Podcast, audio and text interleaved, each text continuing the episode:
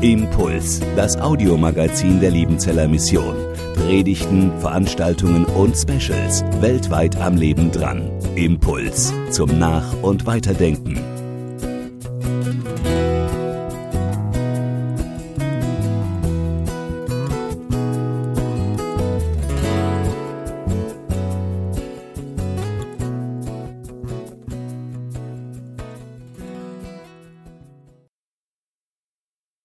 Der Film kam 2009 in die Kinos in Amerika und man musste bei der NASA eine extra Homepage einrichten, weil so viel Anrufe besorgter Menschen waren, die äh, Angst hatten, dass diese Dinge unmittelbar bevorstehen. Man musste dann wieder unterscheiden zwischen Spekulationen und zwischen dem, was da dargestellt worden ist und das, was Wirklichkeit ist. Eine zweite Sache habe ich selbst erlebt, dass ich den Film sah vor vielen Jahren, Crash 2030. Dieser Film, der war noch vor der Jahrtausendwende erzeugt worden in Zusammenarbeit mit dem Max Planck Institut, äh, wurden dort auch per Computeranimation Prognosen nach vorne in Bilder umgesetzt. Ich habe mich an diesen Film wieder erinnert, als ich die Nachrichtensendungen einige Jahre später sah mit Originalbildern von Überflutungen oder von ausgetrockneten Bächen und Strömen und Flüssen, von einer großen Periode der Trockenheit, die damals in Computersimulation täuschend echt dargestellt worden war und jetzt eine Realaufnahme war.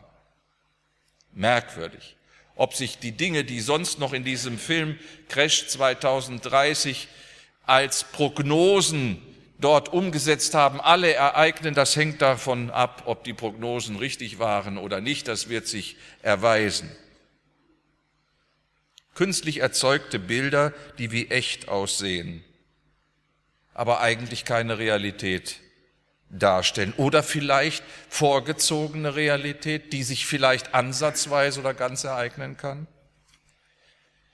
Ich sage das aus dem Grund, weil wir heute einen Text miteinander hören und innerlich auch sehen werden, der Johannes geschenkt worden ist auf der Insel Patmos.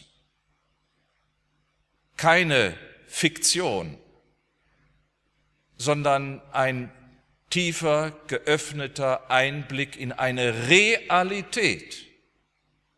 Keine virtuelle Realität, sondern eine wirkliche, geistliche Realität, für die ihm die Augen geöffnet wurden für einen kurzen Moment.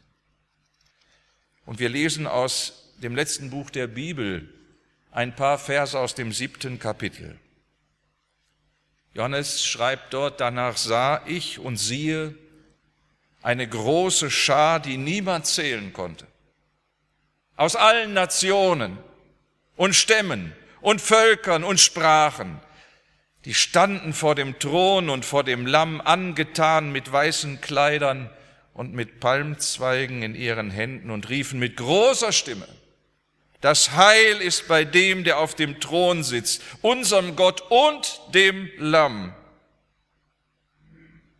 Und alle Engel standen rings um den Thron und um die Ältesten, um die vier Gestalten, fielen nieder vor dem Thron auf ihr Angesicht und beteten Gott an und sprachen Amen. Lob und Ehre und Weisheit und Dank und Preis und Kraft und Stärke sei unserem Gott von Ewigkeit zu Ewigkeit. Amen. Und einer der Ältesten fing an und sprach zu mir, wer sind denn diese, die mit weißen Kleidern angetan sind, und woher sind sie gekommen? Und ich sprach zu ihm, mein Herr, du weißt es. Und er sprach zu mir, diese sind's, die gekommen sind aus der großen Trübsal und haben ihre Kleider gewaschen und haben ihre Kleider hell gemacht im Blut des Lammes. Darum sind sie vor dem Thron Gottes und dienen ihm Tag und Nacht in seinem Tempel, und der auf dem Thron sitzt, wird über ihnen wohnen. Sie werden nicht mehr hungern und dürsten. Es wird auch nicht auf ihnen lasten die Sonne oder irgendeine Hitze. Denn das Lamm mitten auf dem Thron wird sie weiden und leiten zu den Quellen des lebendigen Wassers. Und Gott wird abwischen alle Tränen von ihren Augen. Johannes sieht nicht das Jahr 2000x, nicht irgendein Jahr in der Reihe unserer Jahre. Johannes hat nicht irgendwelche Annahmen in Bilder umgesetzt, nicht irgendwelche Prognosen, sondern Gott schenkt ihm einen prophetischen Durchblick und Einblick in die unumstößlich letzte Realität. Und Johannes verbürgt sich dafür. Was Johannes sieht, ist die vollendete Gemeinde Jesu.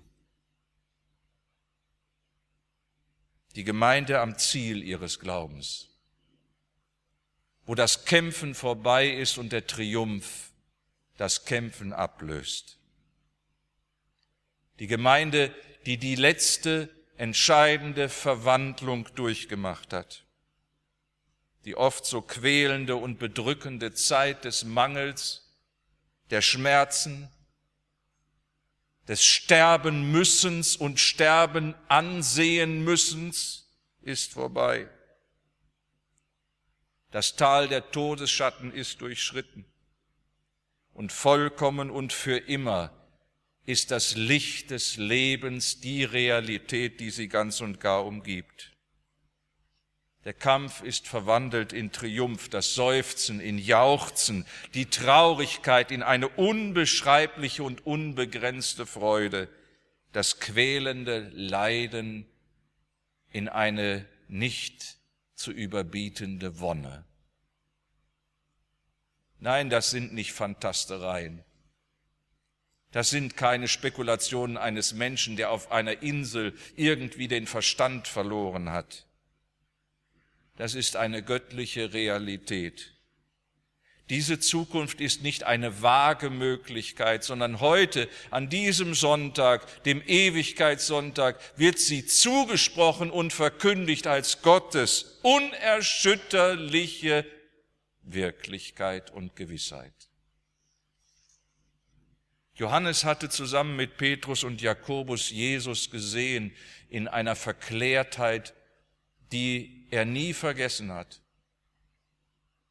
Sein Herr, der Fleisch und Blut angenommen hat, er hatte mit zwei anderen gesehen, wie er sich verklärte in ein Licht, das unbeschreiblich war. Sie haben es alle drei nie vergessen können.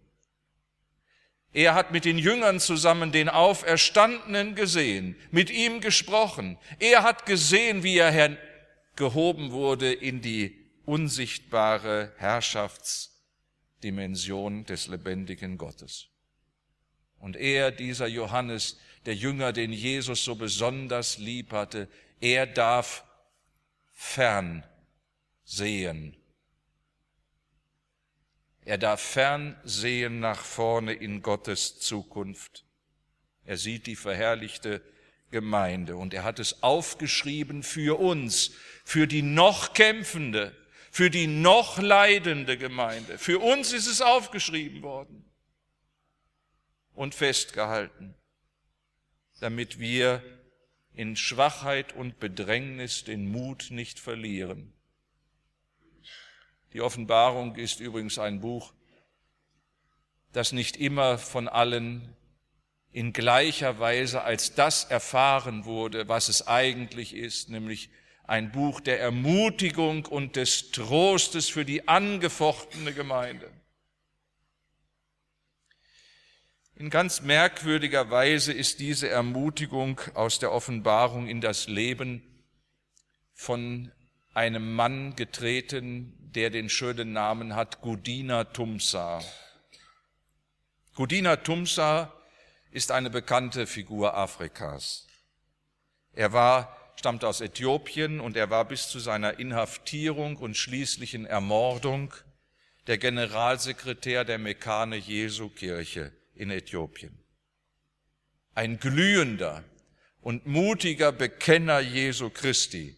Und Und deswegen hatte er diesen Titel bekommen, der äthiopische Bonhoeffer, der schließlich auch sterb, gestorben ist, ermordet wurde in den Gefängnissen Äthiopiens. Seine Frau hat nach seinem Tod ein Buch geschrieben, das dann ins Deutsche auch übersetzt wurde mit dem Titel Der lange Schatten der Macht. Sie veröffentlichte diese Lebensgeschichte ihres Mannes. Sie schreibt dort drin schonungslos über die Schrecklichkeiten des äthiopischen Foltergefängnisses.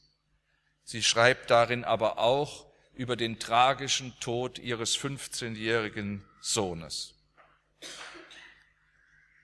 Das war auch ein überzeugter Christ, 15 Jahre alt, und er erlebte, dass das Gleichaltrige, die sich zusammengerottet haben, ihn in eine Straftat verwickeln wollten.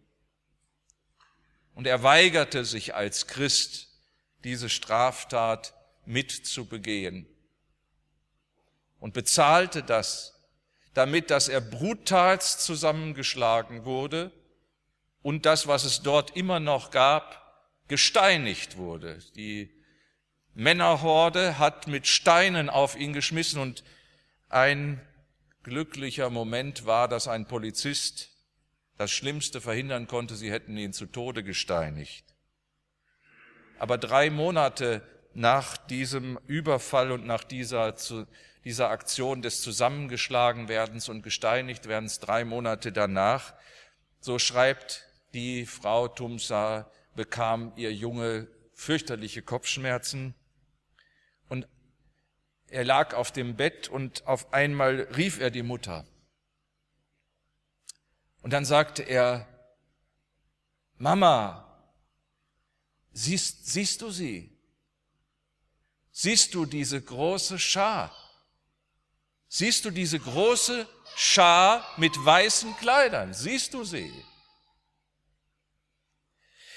Sie sah gar nichts, zeigte an die Zimmerdecke und er sagte, schau, schau, sie sind dort. Sie sind dort mit weißen Kleidern. Und dann guckte er seine Mama an und sagte, Mama, ich werde sterben. Und die Mutter war verzweifelt. Und sie schrie und sagt, was sagst du denn da? Du bist nicht bei Sinnen. Wenn du sie nur sehen könntest, sagte ihr Junge. Wenn du sie nur sehen könntest. Das wäre so schön für dich. Was ist nur mit dir los? brüllte sie. Und dann sagte er, Mama, in meinem Kopf ist nichts verwirrt. Aber bitte betet für mich. Das waren seine letzten Worte. Am nächsten Tag starb er. Und Gudina Tumsa, sein Vater, hielt die Beerdigung. Und das, was überhaupt möglich war, seinen eigenen Sohn zu beerdigen, das war dieser, dieser Blick, den sein Sohn gehabt hatte und weitergesagt hatte.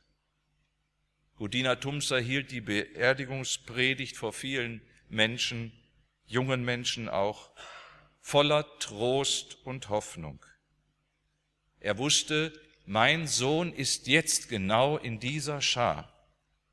Der ist nicht einfach irgendwo. Der ist auch nicht einfach irgendwie weg, sondern er ist da. Und was in so ein weißes Leichenhemd gehüllt in den Sarg gelegt und dann schließlich begraben wird. Das ist, so sagt Tumsa, nicht die letzte Wirklichkeit, nicht die letzte Wirklichkeit meines Sohnes. Da kommt noch eine abschließende Realität, eine Verwandlung, in der dieses Leichenhemd verwandelt ist in ein weißes Kleid des ewigen Lebens. Vielleicht ist dieses Wissen auch der Grund, war von Anfang an die Christen bei den Taufen gerne weiße Kleider getragen haben. Man versteht das. Der Tag der Taufe steht im Zusammenhang mit der Ewigkeit. Kleider bedeuten etwas. Die weißen Kleider bedeuten nicht nur Reinheit, sondern auch die weißen Kleider der Ewigkeit, der vollendeten Gemeinde.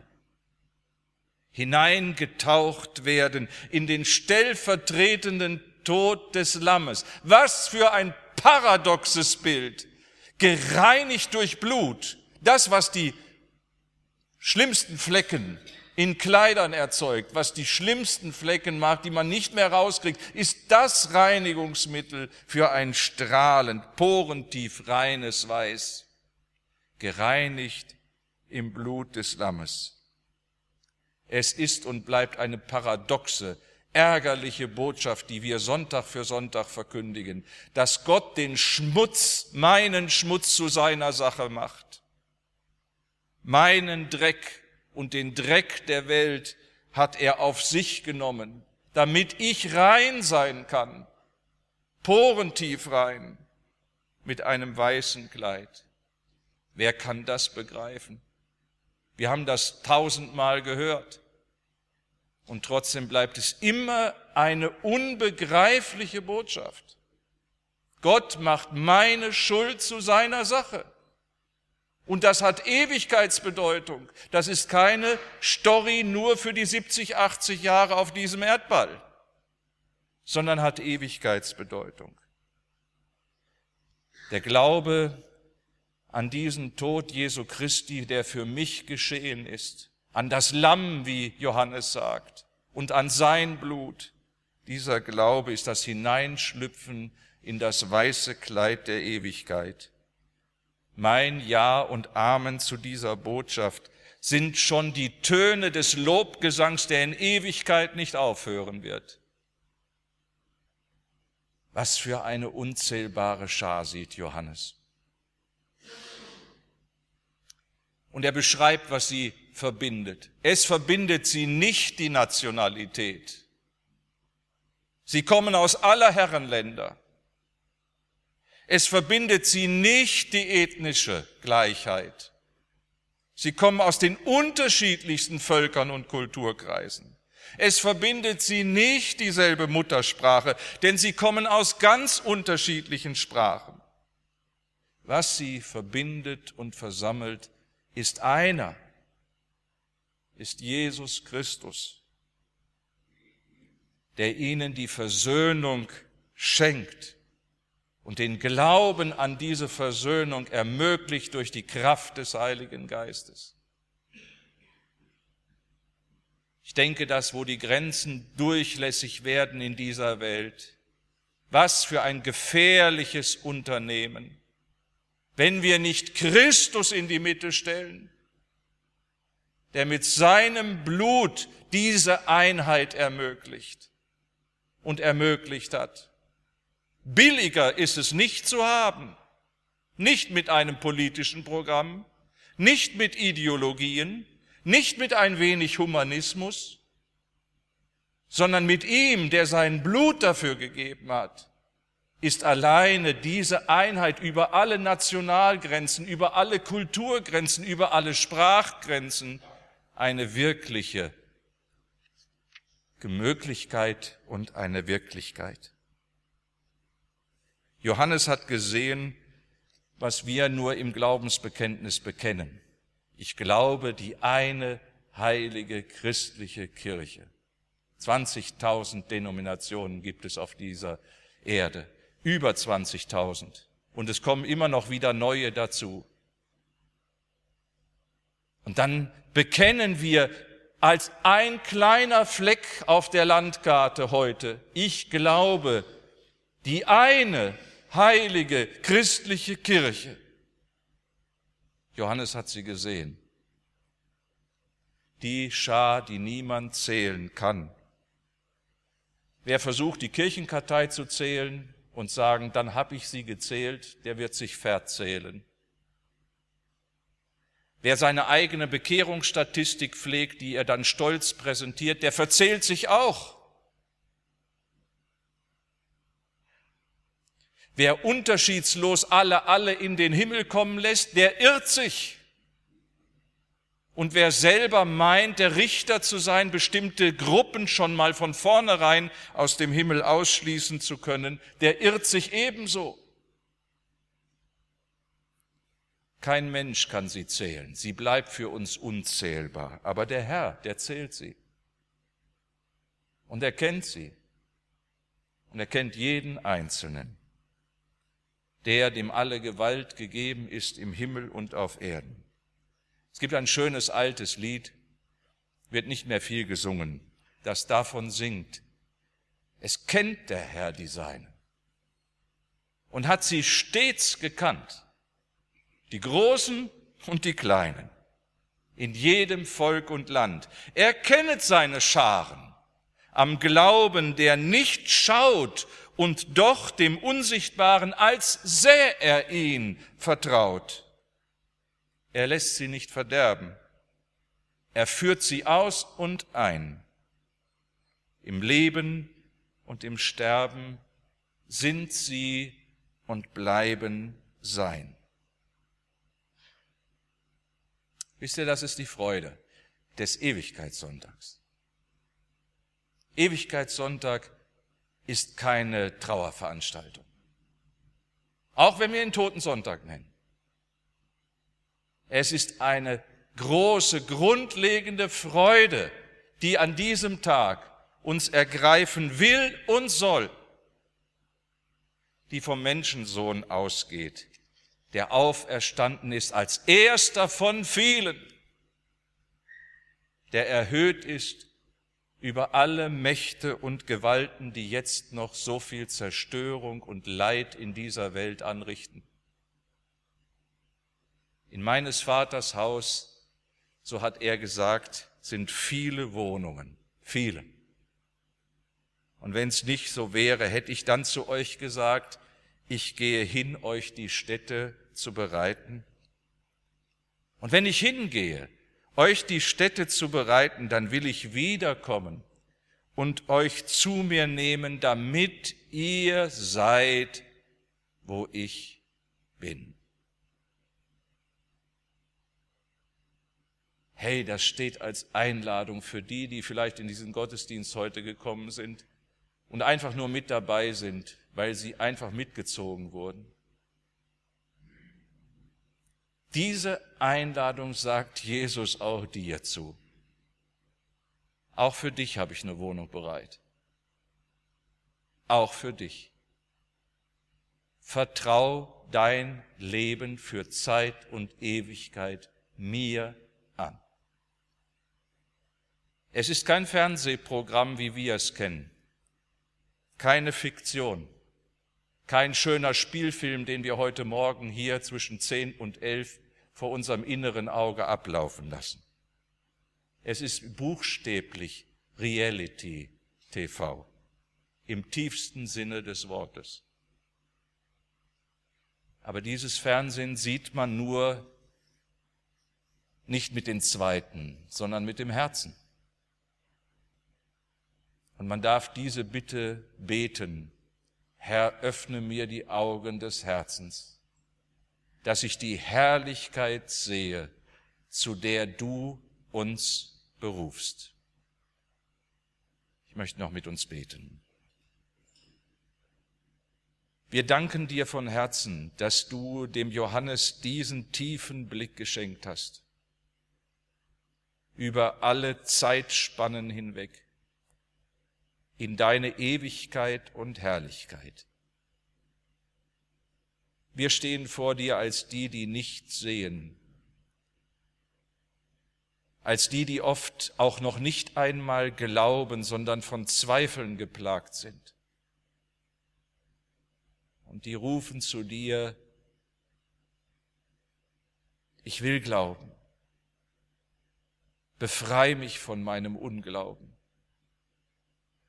öffne mir die Augen des Herzens, dass ich sehe, zu welcher Hoffnung du uns berufen hast. Herr Jesus, ich bitte dich für die, die ihre Liebsten hergegeben haben, dass du sie damit tröstest, dass diese Wirklichkeit die letzte ist. Und für die unter uns, die Angst vor dem Sterben und vor dem Tod haben, dass du sie geborgen sein lässt, dass du sie annimmst, sie kennst und eine Wohnung in der Ewigkeit hast. Wir danken dir und loben deinen Namen. Amen. Impuls ist eine Produktion der Liebenzeller Mission. Haben Sie Fragen? Würden Sie gerne mehr wissen? Ausführliche Informationen und Kontaktadressen finden Sie im Internet unter www.liebenzell.org. Die Liebenzeller Mission produziert ebenfalls das Fernsehmagazin Weltweit am Leben dran. Informationen zur Sendung und zum Empfang gibt es unter www.weltweit-magazin.de.